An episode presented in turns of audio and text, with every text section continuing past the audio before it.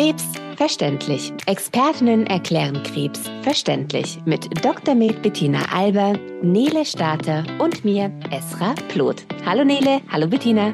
Hi Esra. Hallo Esra. Ich hoffe, ihr seid äh, gut ins neue Jahr gekommen. Wir sind ja mittlerweile in 2023. Ja, ja. sehr entspannt, sehr entspannter Start. Morgen ist der erste Arbeitstag, da geht's wieder los. Ja, bei mir auch. Aber und ich überlege gerade, wann die Folge rauskommt. Ähm, auf jeden Fall in 2023. Auf jeden Fall in 2023. 2023. Und wir haben auf dem Weg in, in den Urlaub einen kurzen Knigge-Report gehört im Radio, bis wann man frohes neues Jahr wünschen sollte. Und bis wann? Sie legen sich nicht fest. Also ich würde sagen bis März. also ich werde morgen auf jeden Fall noch allen ein gutes Neues auf der Arbeit wünschen. So, dann haben wir das auch mal geklärt.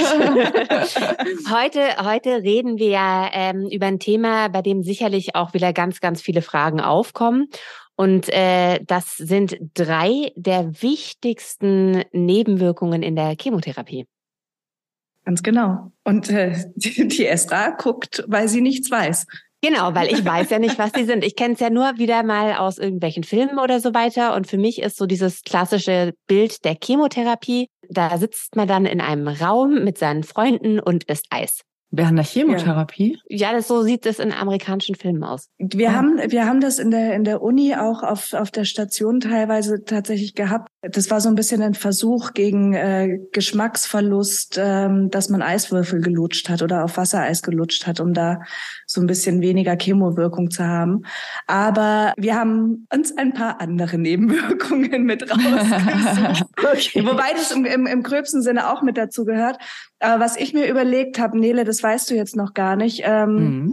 Viel wichtiger als die drei wichtigsten Nebenwirkungen finde ich eigentlich das Nebenwirkungsmanagement, ähm, wie ihr das im Therapieraum mit den Patienten zusammen ja. macht immer. Kannst du da mhm. vielleicht erstmal was dazu erzählen? Ja, gerne. Also wir haben einen Fragebogen, auf dem jedes Mal, wenn man wiederkommt, angekreuzt werden muss, welche Nebenwirkungen eben man hat. Und da auch immer eben eine Schmerzskala, Übelkeit, Erbrechen, Schlafstörungen. Also wir klappern diese Fragen jedes Mal neu ab. Für viele ist es ähm, relativ lästig, weil es halt eben immer dieselbe Liste ist, die da abgefragt wird.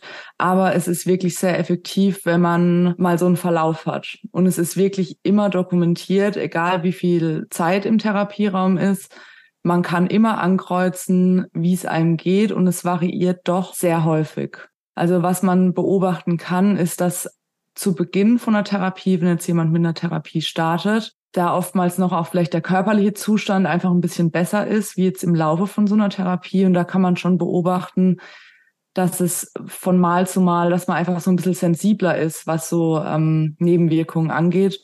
Und dass man aber auch seinen Körper kennenlernt und vielleicht auch weiß, wann treten denn bei mir welche Nebenwirkungen auf, weil auch das variiert von Patient zu Patient unterschiedlich.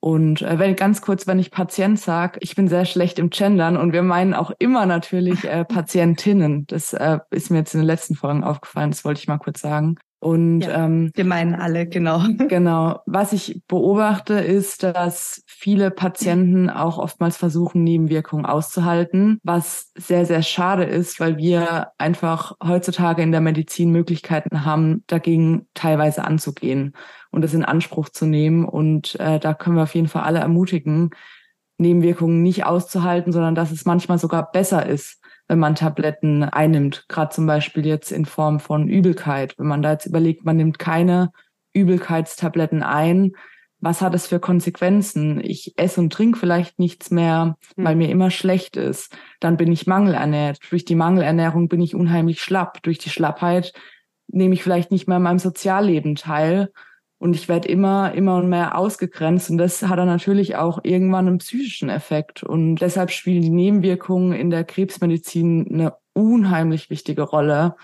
Die auf gar keinen Fall ausgegrenzt werden darf. Ja, und das würde ich fast schon sagen, nicht nur ermutigen, sondern das ist ein, ein absolutes Muss, seine Nebenwirkungen zu kommunizieren an uns, äh, mhm. an das Team.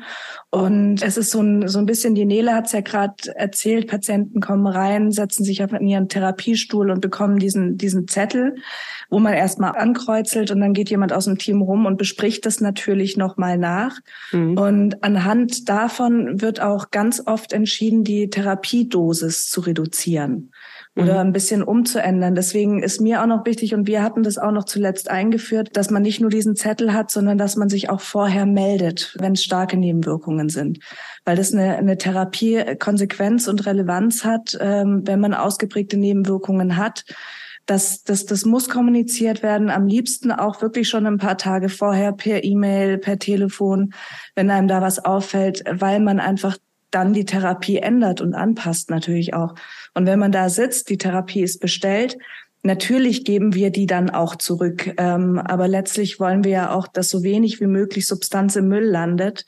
Und Dosis reduzieren, klar, Dreisatz können wir runterrechnen, aber wenn man dann eine Substanz pausiert auslassen will, dann ist es schon, schon gut, wenn man das vorher weiß, wenn man das auch vorher erklären kann, dem Patient, äh, Patientin und das, deswegen ist mir dieses Nebenwirkungsmanagement so, so super wichtig, dass man wirklich selber darauf achtet, was habe ich, was kommt mir komisch vor und das dann immer ganz, ganz wichtig, immer kommuniziert, damit wir zusammenarbeiten können, muss man was ändern, muss man eine Tablette zusätzlich nehmen, wird vielleicht eine Tablette falsch genommen. Das ist mhm. ganz, ganz häufig. Oder wie die Nele auch vorhin gesagt hat, Menschen wollen aushalten oder wollen so wenig wie möglich Tablette nehmen und mhm. lassen deswegen die Therapie, die man zur Chemo dazu gibt, einfach weg, weil sie da denken, ah nee, ich nehme, ich krieg ja eh schon so viel Gift, ähm, lasse ich lieber weg, ähm, weil ich will meinem Körper nicht noch mehr zumuten. Und dann ist man in dieser Spirale, was Nele gerade schon kurz erzählt hatte. Aber weißt du, manchmal vielleicht ist es einem auch unangenehm zu sagen, oh, ich habe so einen schlechten Geschmack im Mund oder man mhm. denkt, es ist nicht so wichtig oder eventuell ist man auch in der Therapie in Kontakt mit unterschiedlichen Menschen und man will sich nicht immer wiederholen. Das kann mhm. auch sein. Also ich glaube, das hat auch was mit so über einen eigenen Schatten hinweg springen zu tun. Ja, natürlich, man macht sich ja selber auch noch zerbrechlicher. Ja. Und, ähm, und so ist es in den meisten Praxen klar, wir haben diese Zettel, aber du hast wenig äh, Intimsphäre. In ganz vielen onkologischen Praxen hast du einen großen Raum und viele Patienten scheuen sich davor, ich glaube, wir hatten es in der ersten Folge schon gesagt, äh, darum zu bitten, ein Einzelgespräch zu bekommen ähm, und zu sagen, ich würde gerne was in, in, in einem gesonderten Raum besprechen. Weil dann sind natürlich ganz viele Augen auf einen und das ist auch ein ganz großes Problem, dass dann viel runtergeschluckt wird. Und ich habe die Erfahrung gemacht, ich habe dann auch gesagt, Klebezettelchen mir reingeben, den Mädels hinlegen, was ne, einen Zettel vorbereiten mit Fragen drauf oder einfach eine E-Mail schreiben, vorher anrufen und dann kann man das ganz intim äh, klären und lösen. Ich würde jetzt auch ungerne über, weiß ich nicht, meinen Durchfall vor zehn anderen reden. Ja. Mhm. Verständlich. Ja. Was uns eigentlich schon zu einem Thema bringt. Aha, ist das eine, ist das eine mhm. der wichtigsten Nebenwirkungen, Durchfall? Ja. Sehr häufige hm. Nebenwirkungen. Häufig und wichtig, weil äh, kann lebensbedrohlich werden. Ja.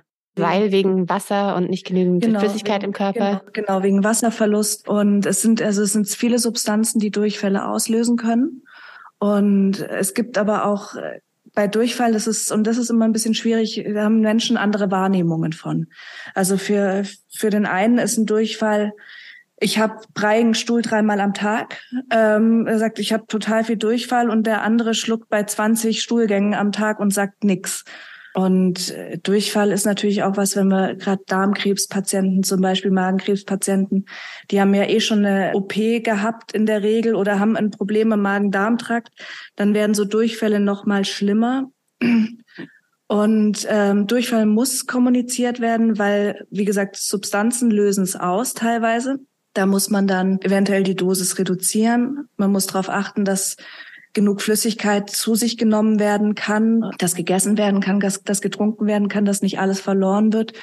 Und es gibt einfach Medikamente, die man einnehmen kann gegen Durchfall. Und da ist so das, das Gängige, was wirklich immer aufgeschrieben wird, gerade am Anfang von der Chemotherapie, das nennt sich Loperamid. Das sagt dir jetzt wahrscheinlich erstmal nichts. nichts. Nee. Ähm, und das ist, es ist ein, ein super Durchfallmedikament. Das wird aber ganz oft falsch eingenommen. Mhm. Ähm, weil das, äh, die meisten haben Durchfall und schlucken das und wundern sich dann, dass es nicht besser wird. Und der, der Trick bei der Sache ist, dass man das nach dem Durchfall, also nach dem Stuhlgang einnimmt. Weil wenn ich das einfach so zwischendrin schlucke, dann kommt es ja direkt wieder raus.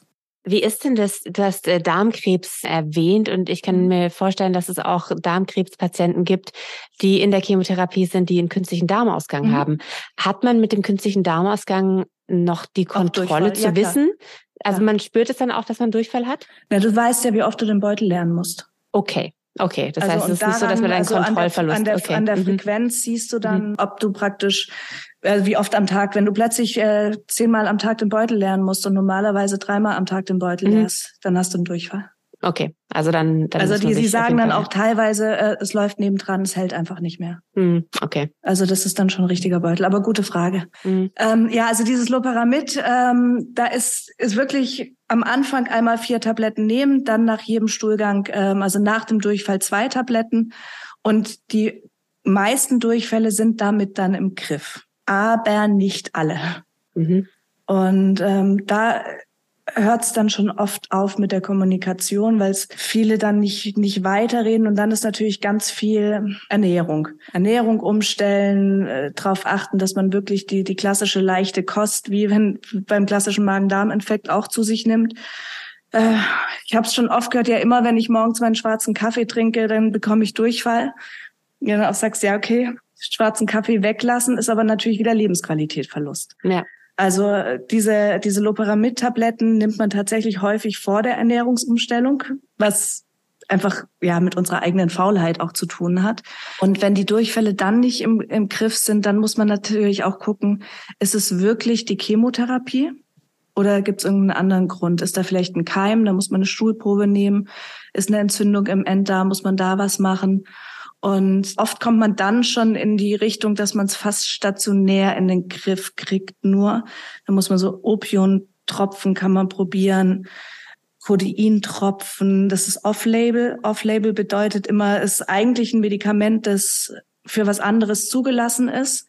Mhm. Aber man hat gemerkt, dass das als Nebenwirkung Verstopfung macht zum Beispiel. Mhm. Also es, das darf man wirklich, das muss man explizit dazu sagen, das ist nicht gegen Durchfall, aber man kann es probieren. Und ja, da, da gibt's dann so, so kleine Tricks, wo man dann durch und durch probieren muss. Braucht man ein Antibiotikum? Ist da ein Keim? Also Durchfall ist, wenn es ein schwerer Durchfall ist, schwer in den Griff zu kriegen. Ähm, wenn es an der Chemo liegt, Chemotherapie pausieren, Chemotherapie reduzieren. Loperamid, Ernährungsumstellung, das ist das, was die Patienten selber machen können. Und danach muss man es meistens stationär in den Griff kriegen. Jetzt habe ich ähm. doch mal eine, eine Zwischenfrage, Entschuldigung, äh, zu dem Thema Durchfall und Ernährung. Es ist jetzt aber nicht so, dass die Chemotherapie zu einer Unverträglichkeit von gewissen Lebensmitteln führen ja, kann, oder? Mm, doch, ja. also jetzt mal, also klassisch ist ja irgendwie nicht, so. Nicht als klassische Nebenwirkung, aber ja. schon, so wie ich es vorhin auch gesagt habe, schon so eine, so eine Operation, wenn du die jetzt zum Beispiel im Magen-Darm-Trakt hast die führt zu Unverträglichkeiten, beziehungsweise dann kannst du nicht mehr so scharf essen, dann fettig geht nicht mehr so gut. Das ja, wenn du jetzt einen Krebs hast, der, der nicht auf den Magen-Darm-Trakt geht, das ist dann nicht die klassische Unverträglichkeit, sondern das sind dann wirklich die, die Substanzen, die als Nebenwirkung Durchfall auslösen. Okay. Da ist dann wirklich die Chemo schuld an Durchfall. Also jetzt nicht so, dass man plötzlich laktoseintolerant wird oder sowas. Aber muss man manchmal mit abklären, weil ja. es gibt viele Leute, die im Alter eine Laktoseunverträglichkeit kriegen und man, ja. man jagt dem Durchfall hinterher und denkt, das ist die Chemo und zum Schluss ist es sowas. Mhm. Und ähm, viele Patienten sagen dann, ich habe meine Ernährung, das, das meinte ich mit Ernährungsumstellung ja. und habe das weggelassen, habe das probiert und es wurde besser. Das höre ich schon oft. Ja, okay. Aber es sind eher die die Frauen, die das damit in den Griff kriegen, die Herren eher nicht. Muss man jetzt nicht weiter kommentieren. ähm, was ich jetzt noch ganz kurz sagen wollte, so aus Erfahrung jetzt vom Therapieraum raus. Es ist auf jeden Fall sinnvoll, wenn man sich eben auch meldet, wenn man eben dieses Problem hat, weil auch wir einfach mal eine Infusion geben können, wenn es jemand vielleicht auch einfach nicht schafft, das nachzutrinken, was er an Flüssigkeit verliert. Also das haben wir schon auch sehr, sehr oft gemacht. Wenn, ja, äh, super oft. Und das ist halt aber eben auch so ein bisschen dieser Teufelskreis. Ne? Hat man vielleicht Durchfall, aber man hat auch eine Übelkeit und dann soll man sich da einen Liter Wasser reinkippen, um diesen, um den Ausgleich wieder zu schaffen. Das ist unglaublich schwer und ich glaube, man sagt das immer so leicht, aber wer jetzt mal wirklich einen Magen-Darm-Infekt hatte und weiß oder wie es einem da geht, äh, und dann, und dann, und dann und dann bekommt man gesagt, äh, kommen Sie in die Praxis, ne? Äh, also das ist ja, das wirklich ist sehr, sehr schwierig und sich da auch ins Wartezimmer zu setzen, wenn man eigentlich sich am liebsten unter der Bettdecke verkriechen will. Da geht's einem ja wirklich nicht gut. Kann ich verstehen, aber es ist auf jeden Fall ähm, empfehlenswert und da auch keine Scheu haben, einfach sich zu melden, ob man da Infusionen regelmäßig bekommen kann, wenn man vielleicht weiß, okay, ich bin sowieso anfällig, was solche Magen-Darm-Geschichten angeht, vielleicht auch schon vor der Therapie dass wenn ich aufgeregt bin oder so, ich neigt, dass man dann zu Durchfall neigt. Ne? Und, ja, oder äh, Nele, du hast es ja vorhin gesagt, dass viele wissen, an welchem Tag nach der Therapie das losgeht. Genau. Und, ähm, dass und man dann, dann kann man schon covern, dass man sagt, einen Tag vorher ja. gibt man eine Infusion und wenn man weiß, in der Regel ist an Tag fünf wieder rum, dass man dann danach genau. auch wieder oder dass man mit dem Hausarzt schon mal bespricht, ob der vielleicht was anhängen kann. Der ärztliche Notdienst, ähm, der ist jetzt meistens nicht so, dass er sofort Juhu ruft und hüpft, aber ähm, es gibt da schon, schon Möglichkeiten, aber dieser Flüssigkeitsverlust, der ist einfach das, was lebensbedrohlich werden kann, wenn man da nicht hinterher ist. Und deswegen haben wir das auch immer sehr, sehr großzügig gemacht, dass wir die Leute einbestellt haben, um einfach diesen Flüssigkeitshaushalt äh, zu managen. Und das Gleiche, wie du auch gerade gesagt hast und was ich eine schöne Überleitung finde, wenn die Esra nicht noch eine Frage hat, ähm, wenn man dazu noch Übelkeit hat. Ja. ja. das ist das, woran ich denke an den äh, bei den amerikanischen Filmen, mhm. dass den Leuten immer so unheimlich schlecht ist. Und da muss man sagen, Stimmt, dass wir ja. wirklich heutzutage eben versuchen, vorab diese Nebenwirkungen schon abzufangen mit äh, sogenannten Vorinfusionen, also bevor diese Chemotherapie oder die Therapie äh, gestartet wird, bekommt man vorab schon was gegen Übelkeit, obwohl es einem vielleicht noch gar nicht schlecht ist. Mhm. Das klingt für die meisten erstmal komisch, weil ich ein Medikament bekommen, was ich eigentlich gar nicht brauche, aber es ist sehr sinnvoll und äh, wird auch gemacht und man bekommt auch für zu Hause Sachen an die Hand, also eben Bedarfsmedikation genauso wie beim Durchfall gibt's auch ja, und nicht nur Bedarf, sondern auch Pflichtmedikation. Oder Pflichtmedikation, die man dann eben zu Hause einnimmt. Und auch da haben wir so zwei drei Tipps, dass man zum Beispiel, wenn man dazu neigt, dass wenn einem sehr schlecht ist, dass man sagt, okay, ich lege äh, die Tablette mir schon direkt morgens auf meinen Nachttisch und wenn ich aufwache, ist das Erste, was ich mache, zum Beispiel diese Übelkeitstablette nehmen. Und dann versuche ich einfach nochmal 20, 30 Minuten liegen zu bleiben, bevor ich in den Tag rein starte. Mhm. Also da gibt's so ein paar Sachen, die man an die Hand geben kann. Ähm, auch zu Hause, jetzt auch mal von den Medikamenten weg, gibt's viele ähm, pflanzliche Sachen, wie jetzt zum Beispiel Ingwer oder Aromatherapien mit ätherischen Ölen, die man eben noch unterstützend machen kann. Und das wird sehr, sehr gut angenommen. Und die Leute sind auch wirklich froh, wenn sie da was haben, was sie noch ausprobieren können. Was, was, was gut ist. Dem einen hilft's, dem anderen hilft's nicht. Also ähm, wer jetzt ähm, von vornherein kein Ingwer mag, dem wird Ingwer wahrscheinlich auch nicht helfen, wenn einem schlecht ist. Aber ähm, es ist sehr, sehr sinnvoll. Der kann es mit Pfefferminztee probieren. Nee, vor allem sage ich das ganz häufig. Nee, ist genauso gut. Ja. Man soll vor allem durch bei diesen ganzen ähm, zusätzlichen Naturheilhilfsmitteln, äh, die ja wirklich bewiesen helfen, ähm, muss, darf man nicht immer bei der gleichen Substanz bleiben, sondern muss tauschen, weil sich sonst der Körper ans, an den Ingwer zum Beispiel gewöhnt bei Übelkeit und dann hilft's nicht mehr. Nee, was ich oft sage, ist, dass die gerade so ein, bleiben wir mal beim Ingwer, der Ingwertee hilft relativ schnell, während man ihn trinkt, aber die Wirkung lässt auch praktisch genauso schnell nach, wenn man aufhört damit. Aber damit kann man natürlich ähm, gut überbrücken, wenn man die Tablette gegen Übelkeit genommen hat, die ja auch eine Zeit braucht, bis die wirkt, wenn man in der Zwischenzeit dann so einen Tee trinkt, dann hat man sich da was Gutes getan. Wie lange ist es denn eigentlich? Also jetzt hat man eine Chemotherapie-Session und wie lange danach ist einem dann schlecht? Ich wollte gerade noch ähm, einen Schritt zurückgehen, nämlich und, okay. und das, das dazu erklären. Unterschiedliche Chemotherapien. Also wir haben ja wirklich zig verschiedene Chemotherapien und die sind ganz klar eingeteilt in mhm. Äh, Chemotherapien, die ein hohes Risiko haben, dass einem übel wird, die ein, ein mittleres Risiko, ein moderates, niedriges und kein Risiko haben, dass einem übel wird. Und das weiß man bei jeder Substanz. Und es, wir geben ja ganz oft auch Kombinationen von diesen Substanzen. Dann zählt immer die schlimmere. Und anhand von, von, diesem, von dieser Tabelle, jetzt mal angenommen, ich habe ein hohes Risiko, bekomme ich festgelegt auch drei Wirkstoffe als Patient, die man ähm, vor der Chemotherapie schon einnimmt. Das hat die Nele schon gesagt. Das ist in der Regel, ähm, ja, es sind diese drei Medikamente, die kombiniert sind aus einem ähm, Cortison, aus einem aus, aus zwei anderen Antiübelkeitsmedikamenten, da muss ich jetzt nicht drauf eingehen, wie die heißen. Das sind, das ist egal, hat die drei anderen müssen und in, ja, ja, es ist wirklich ähm, für die Leute wurscht. Und die werden dann aber auch an den Tag zwei bis vier nach der Chemotherapie. Eingenommen. Mhm. Weil mhm. es gibt einmal eine akute Übelkeit nach Chemotherapie und es gibt aber auch eine, eine Übelkeit, die erst nach ein paar Tagen einsetzen kann. Mhm. Und dann gibt es noch die gelernte Übelkeit. Die darf man nicht vergessen. Wenn unser Körper denkt, amerikanischer Film, Chemotherapie, mir wird übel. Und auf diese drei Arten muss man so ein bisschen äh, mit eingehen. Und je nachdem, wie viel Übelkeit wirklich diese Chemotherapie auslöst, ist genau festgelegt, wie viele Tage nehme ich das. Und in der Regel funktioniert es wunderbar klar so ein bisschen ein flaues Gefühl. Wenn jetzt jemand eine Chemotherapie kriegt, die ein mittleres Risiko hat für Übelkeit und dem wird trotzdem ganz arg schlecht, dann kann man das, der kriegt von vornherein etwas weniger Medikament und das kann man dann natürlich hochsteigern. Mhm. Das heißt, da sind wir wieder beim Thema Kommunikation. Du musst es sagen, wenn dir schlecht ist weil wir können immer noch so ein bisschen äh, was draufsetzen ähm, und besprechen und gucken, ob man da noch was besser machen kann.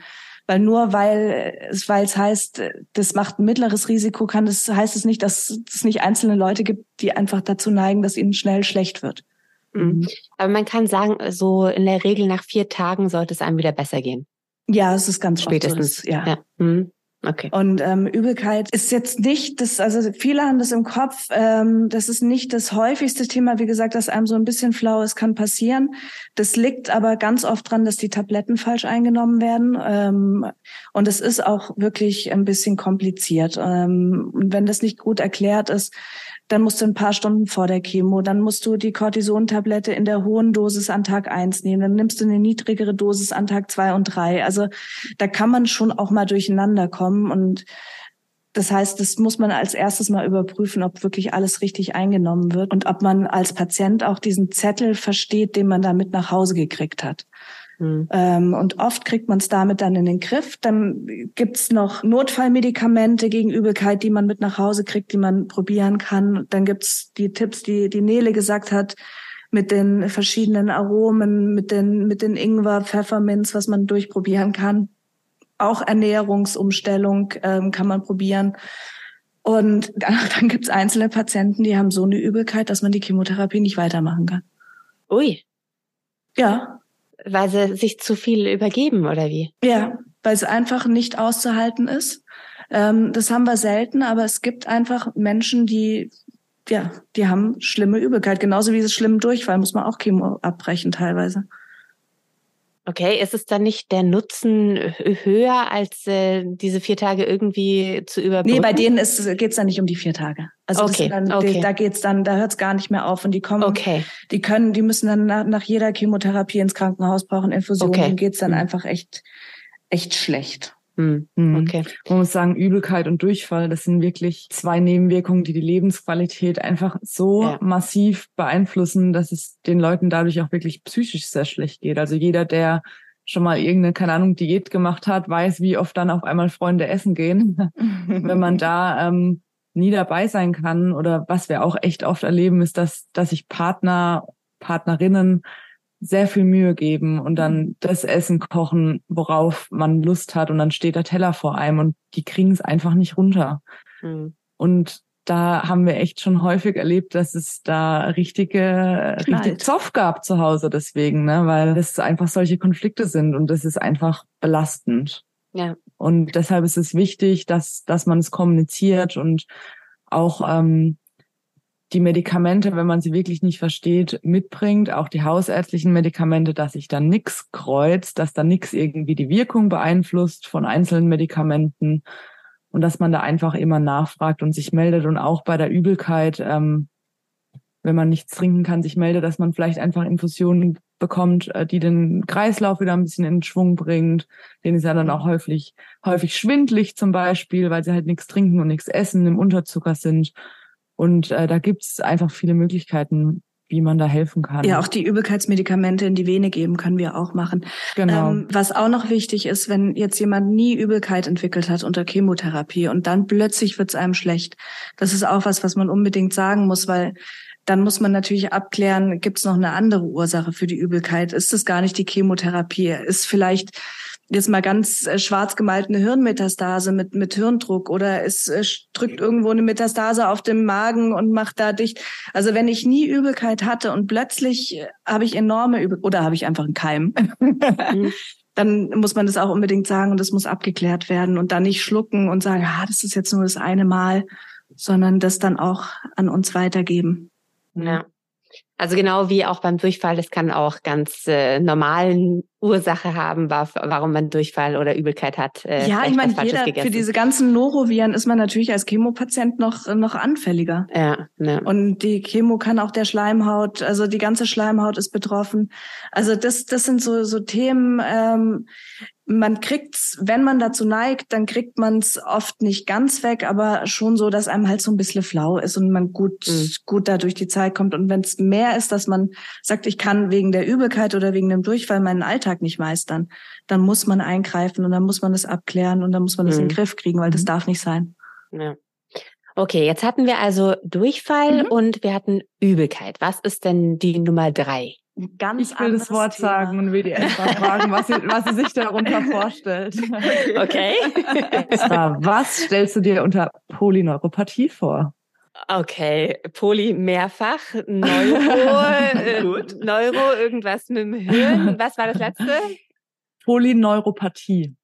Äh, Partie, Logopädie. Aber Hirn war eigentlich eine, schon gar nicht schlecht. Keine Ahnung, Kopfschmerzen, würde ich jetzt mal einfach sagen. Rein. Kopfschmerzen oder wenn es Poly ist, dann vielleicht irgendwie, dass man mehrere Sachen sieht oder ich habe keine Ahnung. Nee, ich weiß es nicht. Polyneuropathie ist, ähm, also wenn, wenn Ärzte und Pfleger von äh, Polyneuropathie sprechen, dann sagen die ganz oft PNP.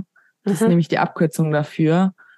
Und äh, PNP. PNP, mhm. genau. Polyneuropathie sind Nervenschäden beim Krebs. Die durch, also wir, so, wir reden jetzt über die Chemotherapie induzierte mhm. Polyneuropathie. Genau. Genau, zum Beispiel auch Diabetiker können PNP haben, Bettina. ah, Wenn wir beim Diabetes-Thema sind. Genau, also die Patienten, die Rückmeldung, also wir kriegen oft die Rückmeldung, dass die eben bei manchen Substanzen so ein Taubheitsgefühl oder so ein Brennen oder so eine Art Kribbeln an Händen und Füßen haben. Das ist dann so, wie wenn, wenn dir dein Fuß einschläft oder wie wenn die halt Ameisen über deinen Fuß laufen. Und das ah, ist ja. mhm. sehr, sehr unangenehm.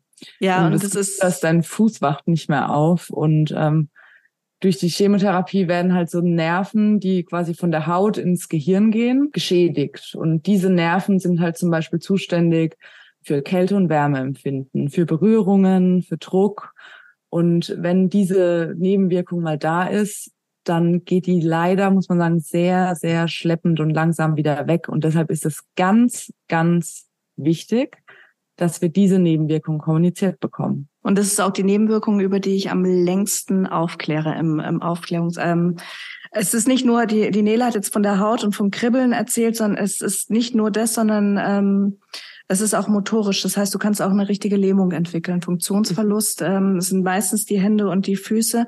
Nochmals, also es geht um die, die Schädigung von den Nervenzellen durch die Chemotherapie, was sau viele Chemotherapien auslösen. Also äh, richtig viele Substanzen machen das. Und das große Problem ist, dass wir da nicht wie bei der Übelkeit eine Tablette haben, die wir vorher geben können. Das, um das zu vermeiden, da gibt's einfach gar nichts, sondern wir können nur die Patienten dazu auffordern, das so frühzeitig zu kommunizieren, wenn das anfängt, dass man rechtzeitig die Therapie reduzieren kann. Um, weil man, weil man nur reagieren kann und versuchen kann, das, das Schlimmste zu verhindern. Ähm, teilweise geht es nie wieder weg. Und das, das können schlimme Schmerzen sein. Ich, ich habe wirklich viele Menschen verzweifeln sehen damit. Oder wenn du, wenn du dir vorstellst, du kannst nicht mehr richtig schreiben, du kannst nicht mehr greifen, du kannst nicht mehr richtig laufen. Wasserflasche ähm, aufmachen, richtig. Jacke zumachen. Schuhbändel ja, auch, binden. Es gibt halt auch Berufstätige, die, ähm, die ihren Beruf dann nicht mehr ausüben können. Wenn du Mechaniker bist, wenn du mit, mit deinen Händen arbeitest oder Musiker oder ähm, das heißt, das, das ist eine Nebenwirkung, die man wirklich die kannst du nicht behandeln, auch hinterher, auch wenn du sie hast. Es gibt einfach kein Medikament, das du dann gibst, um das besser zu machen. Du kannst was gegen die Schmerzen geben. Das, was, was jetzt gerade neu in Studien immer mehr kommt und was ich denke, was auch immer mehr belegt wird, ist Bewegungstherapie, also Physiotherapie, Vibrationstherapie, diese Vibrationsplatten, Bewegungstherapie, Gleichgewichtstraining. Viele ältere Leute stürzen deswegen, ähm, müssen alle Teppiche aus der Wohnung rausräumen, weil die einfach kein Gefühl mehr in den Füßen haben und nicht mehr die Unebenheiten spüren. Mhm. Und dann kommt es schnell zu Knochenbrüchen. Und wichtig ist, man muss diese Nebenwirkung kennen, wenn man eine Therapie bekommt, die das auslöst. Und dann ist es so, dass, dass ich immer sage, es ist was relativ Normales, ist, wenn man zum Beispiel so eine Substanz bekommt und an den Kühlschrank greift, also immer wenn, wenn Kälte ins Spiel kommt, dann spürt man so ein Bitzeln. Mhm. Und das ist, das ist okay, aber das Wichtige ist, dass in der Therapiepause das wieder komplett weggeht. Ähm, und dass man selber beobachtet, sind es jetzt nur die Fingerkuppen oder zieht sich's in die Hände. Und äh, da ist, Nelis, wirst du wahrscheinlich beipflichten, ganz oft, dass tatsächlich bei der Nebenwirkung viele das lange verheimlichen. Und dann ja. sagen, ah, ich dachte, es geht wieder weg, weil sie einfach mhm. wissen, dass wir da so hart drauf achten und dass wir reduzieren wollen. Deswegen sagen die das lieber gar nicht. Viele haben äh, auch echt panische Angst vor, muss man mal sagen, vor so einer Therapiepause mhm. oder vor einer Dosisreduktion. Ja, Wahnsinn. Also die haben äh. so Angst, dass in dieser Zeit, wo pausiert wird, irgendwie die Erkrankung so stark fortschreitet oder durch die Dosisreduktion die Erkrankung mhm. fortschreitet, dass sie uns das einfach verheimlichen. Egal welche Nebenwirkung wird dann, wird dann runtergeschluckt. Ja. Aber die Therapiepausen sind ja bestimmt auch wichtig für den Körper, dass der sich auch erholen kann. Ja, sonst würde man ja die nicht einlegen. Die, die, ja, genau. Und wir, wir verlängern die dann je nach, ob es benötigt ist. Und mhm. es gibt natürlich Situationen, das hatte ich schon mal gesagt, wenn wir jetzt einen Krebs heilen wollen, dann nehmen wir natürlich viel, viel mehr Nebenwirkungen in Kauf. Und dann nehmen wir auch mal in Kauf, dass jemand diese Nervenstörung überbehält wenn wir auf der anderen Seite wissen, okay, dann ist einfach eine, eine große Chance da, dass, dass der Krebs nie wiederkommt. Mhm. Wenn wir jetzt aber in einer Situation sind, wo wir wissen, wir, es geht um Lebenszeitverlängerung und Lebensqualität, dann gehen wir lieber mit der Dosis runter, anstatt dass die Leute nachts wach liegen, weil sie solche Schmerzen in Händen und Füßen haben, ähm, die müssen teilweise dann nachts aufstehen, sich die Füße massieren, Igelbälle, Massagen, einfach um wieder einschlafen zu können oder schwere Medikamente nehmen. Wie häufig ist das, das, das so eine Nebenwirkung? Sehr, sehr häufig. Und das ist, je, je häufiger man die, die Therapie gibt, also wenn es gibt diese Substanzen, die das auslösen, das, das weiß man auch. Und da weiß man auch, jetzt bei den ersten drei, vier Malen, dann ist es nicht so. Und dann, dann steigt einfach, je häufiger du die Chemo gibst, desto höher ist das Risiko, dass das kommt. Und ganz häufig ist das wirklich ein Grund, warum eine Therapie beendet, reduziert äh, oder ja ab, abgeändert werden muss, weil es einfach so eine schwere Nebenwirkung ist. Und was, was viel zu wenig gemacht wird, ist, dass wirklich mit Therapiebeginn diese, diese krankengymnastischen Übungen mit verschrieben mhm. werden, die ähm, viele Brustkrebsfrauen fragen relativ zuverlässig am Anfang von der Therapie nach Kältehandschuhen und Kältestrümpfen. Das ist so eine, ja, so eine kleine Hoffnung, dass man es damit abmildern kann. Ich bin jetzt kein großer Fan davon, aber ich weiß nicht, ob ich es nicht probieren würde. Es sind praktisch, während die Chemo reinläuft, hat man Eishandschuhe und Eisstrümpfe an. Mhm. In der Hoffnung, dass, dass praktisch die Durchblutung in den Fingern und Füßen so reduziert wird durch diese Kälte, dass die Chemo da nicht ankommt und dass die dann da keine Nervenstörungen auslösen kann. Und so richtig überzeugende Studien gibt's noch nicht, aber viele schwören da auch drauf, das zu probieren. Das ist genauso wie die, die Kältekappe beim Haarausfall. Man, man kann es probieren, muss es nicht. Also es ist. Es schadet jedenfalls nicht. Es, es mhm. ja, jein, es, es tut halt weh, wenn man es macht. Ja, ja. Also wenn du, wenn du zwei Stunden Chemo kriegst und in so einem Eis, Eishandschuh steckst, ist ja. es nicht so richtig gut. Ja. Deswegen finde ich es viel wichtiger und das ist nämlich das Problem und deswegen mag ich die auch nicht so gerne, dass viele sich diese Eishandschuhe anziehen und denken, na ja, dann geht's schneller wieder weg. Ähm, die ganzen Herausgeber davon sagen das auch, dass das dann die das Risiko äh, geringer ist und dass, wenn es kommt, dass es schneller wieder weggeht und dann wird es wieder weniger an uns kommuniziert. Mhm. Weil die Leute denken, ich mache ja schon was dagegen. Aber es, mhm. es muss einfach klar sein, es gibt nichts, was jetzt wirklich hundertprozentig dagegen hilft. Ähm, Sport, Vibration, Funktionstraining, das ist was, was helfen mhm. kann. Massagen, wenn man es hat, Igelbälle, wirklich immer versuchen, die Finger zu bewegen, die Füße zu bewegen. Ähm, das hilft was, wenn man die Schmerzen hat, gibt's äh, Morphin hilft. Es gibt Neuroleptika, also schwere Nervenmedikamente, die man nehmen kann. Es gibt aber auch Salben mit, mit Schmerzmittel drin, die man benutzen kann. Ähm, Mentholsalbe hilft auch mhm. kurzfristig, kann man probieren. Das ist was, was viele nicht auf dem Schirm haben. Aber das, das Allerwichtigste ist wirklich sprechen, sprechen, sprechen. Und gerade ähm, Neles Thema Diabetiker, die haben eh ein erhöhtes Risiko. Und die haben es oft schon, Diabetes kann auch solche Nervenstörungen auslösen. Und wenn man da noch eine Chemo oben drauf gibt, dann haben die natürlich ein großes Risiko und jetzt äh, zum Beispiel Alkoholiker auch. Die mhm. haben oft einen, einen Vitaminmangel, äh, der das dann auch nochmal zusätzlich auslöst. Deswegen ist es auch wichtig, dass, dass wir sowas vorher wissen, wie jetzt ein Alkoholismus. Das ist eine Krankheit, ähm, die muss, sollte an uns kommuniziert werden damit wir auch wissen, wie wir mit den Substanzen da umgehen können, dass wir auch richtig aufklären äh, können für, für die gewissen, äh, für die verschiedenen Krankheiten. Also das ist, das ist eine, eine Nebenwirkung, die ich wirklich, ich, ich hoffe, da, da findet mal irgendeiner was, was da tut sich den, mal was, ja. Den Durchbruch. Ähm, und bringt. aber auch, ähm, was mir jetzt noch gerade eingefallen ist, ähm, Hilfsmittel, Schuhlöffel, Flaschenöffner, mhm. überall, wenn man merkt, Kälte tut einem nicht gut, wenn ich was Kaltes anfasse, ja. überall neben Kühlschrank ein Küchentuch legen, ein Handschuh in die Jackentasche, wenn ich einen kalten Autogriff ähm, anfasse, neben die Kühltruhenlappen, überall, wo ich irgendwie die Gelegenheit dazu äh, habe, irgendwas Kaltes anzufassen, einfach im Haus irgendwelche Tücher verteilen, dass dann, dass man einfach nur noch hingreifen muss und es benutzen muss. Ne? Und ähm, genau, wie Bettina gesagt hat, Bewegung kann man von vornherein muss muss von vornherein eh mit der mehr. Therapie starten. Also je je besser der körperliche Zustand ist, mit, desto besser wird die Therapie wirklich vertragen. Und das, das muss ja kein Halbmarathon sein. Das kann wirklich dieses Gleichgewichtstraining sein zu Hause. Und das können wir auch aufschreiben. Also die Ärzte können da wirklich Funktionstraining beim Physiotherapeuten rezeptieren dass man mhm. das bekommt, dass die Übungen mit einem schon mal vorgeübt werden. Klar, das sind immer nur kurze, kurze mhm. Intervalle, 20 Minuten, äh, aber dass man es beigebracht kriegt, das ist, das ist einfach super wichtig, dass man da ja. motiviert mitmacht.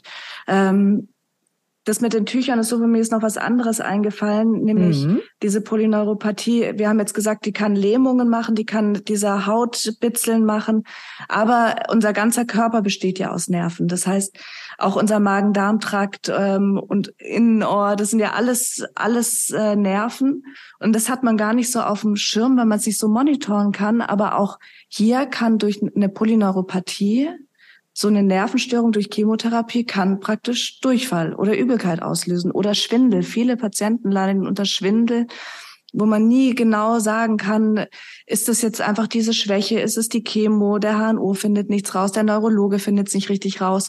Und letztlich kann das auch immer die Chemosubstanz sein, die einfach die, diese Nervenstörungen im Körper auslöst. Und das muss man auch mit im Kopf haben, dass man ähm, mal versucht, Therapie zu pausieren oder zu reduzieren. Ist es denn so eine direkte Nebenwirkung, die direkt nach der Chemotherapie irgendwie eine Stunde später plötzlich anfangen kann? Oder mhm. wie ist das mit der PNP? Ja.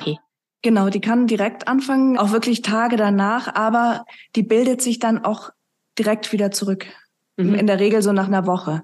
Mhm. Und äh, das ist ganz oft, dass die Patienten sagen, ja, am Anfang war das so drei, vier Tage, dann plötzlich hat man gemerkt, es bleibt eine Woche, dann hat man gemerkt, okay, zum nächsten Zyklus war immer noch so ein bisschen Bitzeln in der Hand und gemerkt plötzlich, oh, es zieht doch die Hand runter und so wird es dann immer, immer länger und daran sieht man einfach, dass sich diese Nervenstörungen etablieren und da darf man auch nicht das äh, auch nicht erschrecken. Es gibt auch Substanzen, da sind ganz viele in der Nachsorge immer, die kommen und sagen, jetzt, jetzt habe ich doch die Chemo ein halbes Jahr durch und es wird schlimmer. Ähm, es ist bei manchen Chemotherapien so, dass die so drei Monate nach Ende plötzlich noch mal schlechter werden, diese Nervenstörungen, mhm. und sich dann zurückbilden. Und letztlich sollte sich schon, das, also sagen wir mal, das, was innerhalb der ein, ersten ein, zwei Jahre nach Therapie nicht weg ist, wird nicht mehr weggehen. Mhm. Das wird bleiben. Und dann muss man wirklich versuchen, damit zu lernen, äh, zu leben und zu lernen, damit umzugehen. Aber kann man sagen, es hätte vielleicht nicht so einen schlimmen Verlauf haben können, wenn man es früher kommuniziert hätte? Ja. Okay. Zumindest hätte man dann besprochen, so wie es vorhin gesagt hat, haben wir hier einen heilbaren Krebs, nehme ich das in Kauf? Mhm. Und wenn, wenn man da Patienten hat, wo man wirklich nach der zweiten, dritten Gabe schon merkt, es zieht zum Knie hoch oder ist da schon eine Lähmung, dann kann man die Substanz nicht mehr geben. Mhm. Ähm, wenn man aber sagt, okay, ich weiß, dass ich dann ein bisschen taube Finger habe, äh, im Endeffekt, äh, und damit kann ich leben, weil ich bin jetzt nicht hauptberuflich Geiger, dann nimmt man das auch in Kauf. Aber mhm. es darf halt nicht mehr sein als so ein bisschen taube Fingerspitzen zum Schluss. Wenn man wirklich nachts wach liegt, wie gesagt, wenn man solche Schmerzen hat, dann ist es was, das, das darf nicht sein. Okay. Also ja, das ist, und deswegen ist es mir so wichtig, man kann da viel vermeiden durch Sprechen. Wow, das äh, sind drei sehr unterschiedliche, doch irgendwie zusammenhängende Nebenwirkungen, muss ich sagen. Mhm. Also Durchfall, Übelkeit und PNP. Ich werde nicht das ganze Wort nochmal sagen. Musst du auch nicht essen. Dankeschön. Ja, ich Danke. hoffe, wir konnten ein bisschen sensibilisieren. Ähm, ich glaube, also das, das war mir tatsächlich das Wichtigste. Diese ganzen Medikamente, die man dagegen nimmt, äh, wie die jetzt heißen, das, das können ja die Ärzte einem dann vor Ort sagen. Aber vor allem ist es mir wichtig, dass, dass den Patienten draußen klar wird, dass das super wichtig ist, Nebenwirkungen frühzeitig ko zu kommunizieren, ja. ähm, damit man da was dagegen tun kann. Reden, reden, reden, reden. Mhm. Ja, und wenn es einem unangenehm ist, das vor anderen Patienten zu machen, kann man Ins auch einfach Zimmer holen genau. Super. Und wenn das da Team gestresst sagen, ist und keine Zeit hat, ähm, dann trotzdem drauf bestehen oder eine E-Mail schicken oder wie gesagt einen, einen Zettel äh, kurz schreiben, hinlegen, fragen, könnt ihr mich zurückrufen, vorher anrufen. Also da gibt's wirklich Möglichkeiten. Da, da bitte dranbleiben. Ja. ja, und da ist auch dieser machen. Fragebogen vom Anfang wieder gut, weil sie es halt eben nicht laut sagen müssen, sondern aufschreiben können. Mhm. Und auch wenn es jetzt vielleicht ein Angehöriger von euch ist, ähm, der vielleicht etwas äh, wenig redet oder äh, mhm. wo ihr wisst, der, der wird es so, sowieso nicht kommunizieren, Zettel mitgeben für das Pflegepersonal. Ganz, ganz oft haben wir schon Zettel bekommen, mhm. wo eben Sachen von Angehörigen draufstehen, Sorgen, Nebenwirkungen. Und wir antworten dann zum Beispiel auch auf diesen Zettel. Also das funktioniert. Man muss da einfach einen Weg finden, wie man miteinander kommuniziert. Mhm. Super. Ja. Danke. Vielen Dank, Bettina. Vielen Dank, Nela. Gerne. Gerne. Danke, Esra.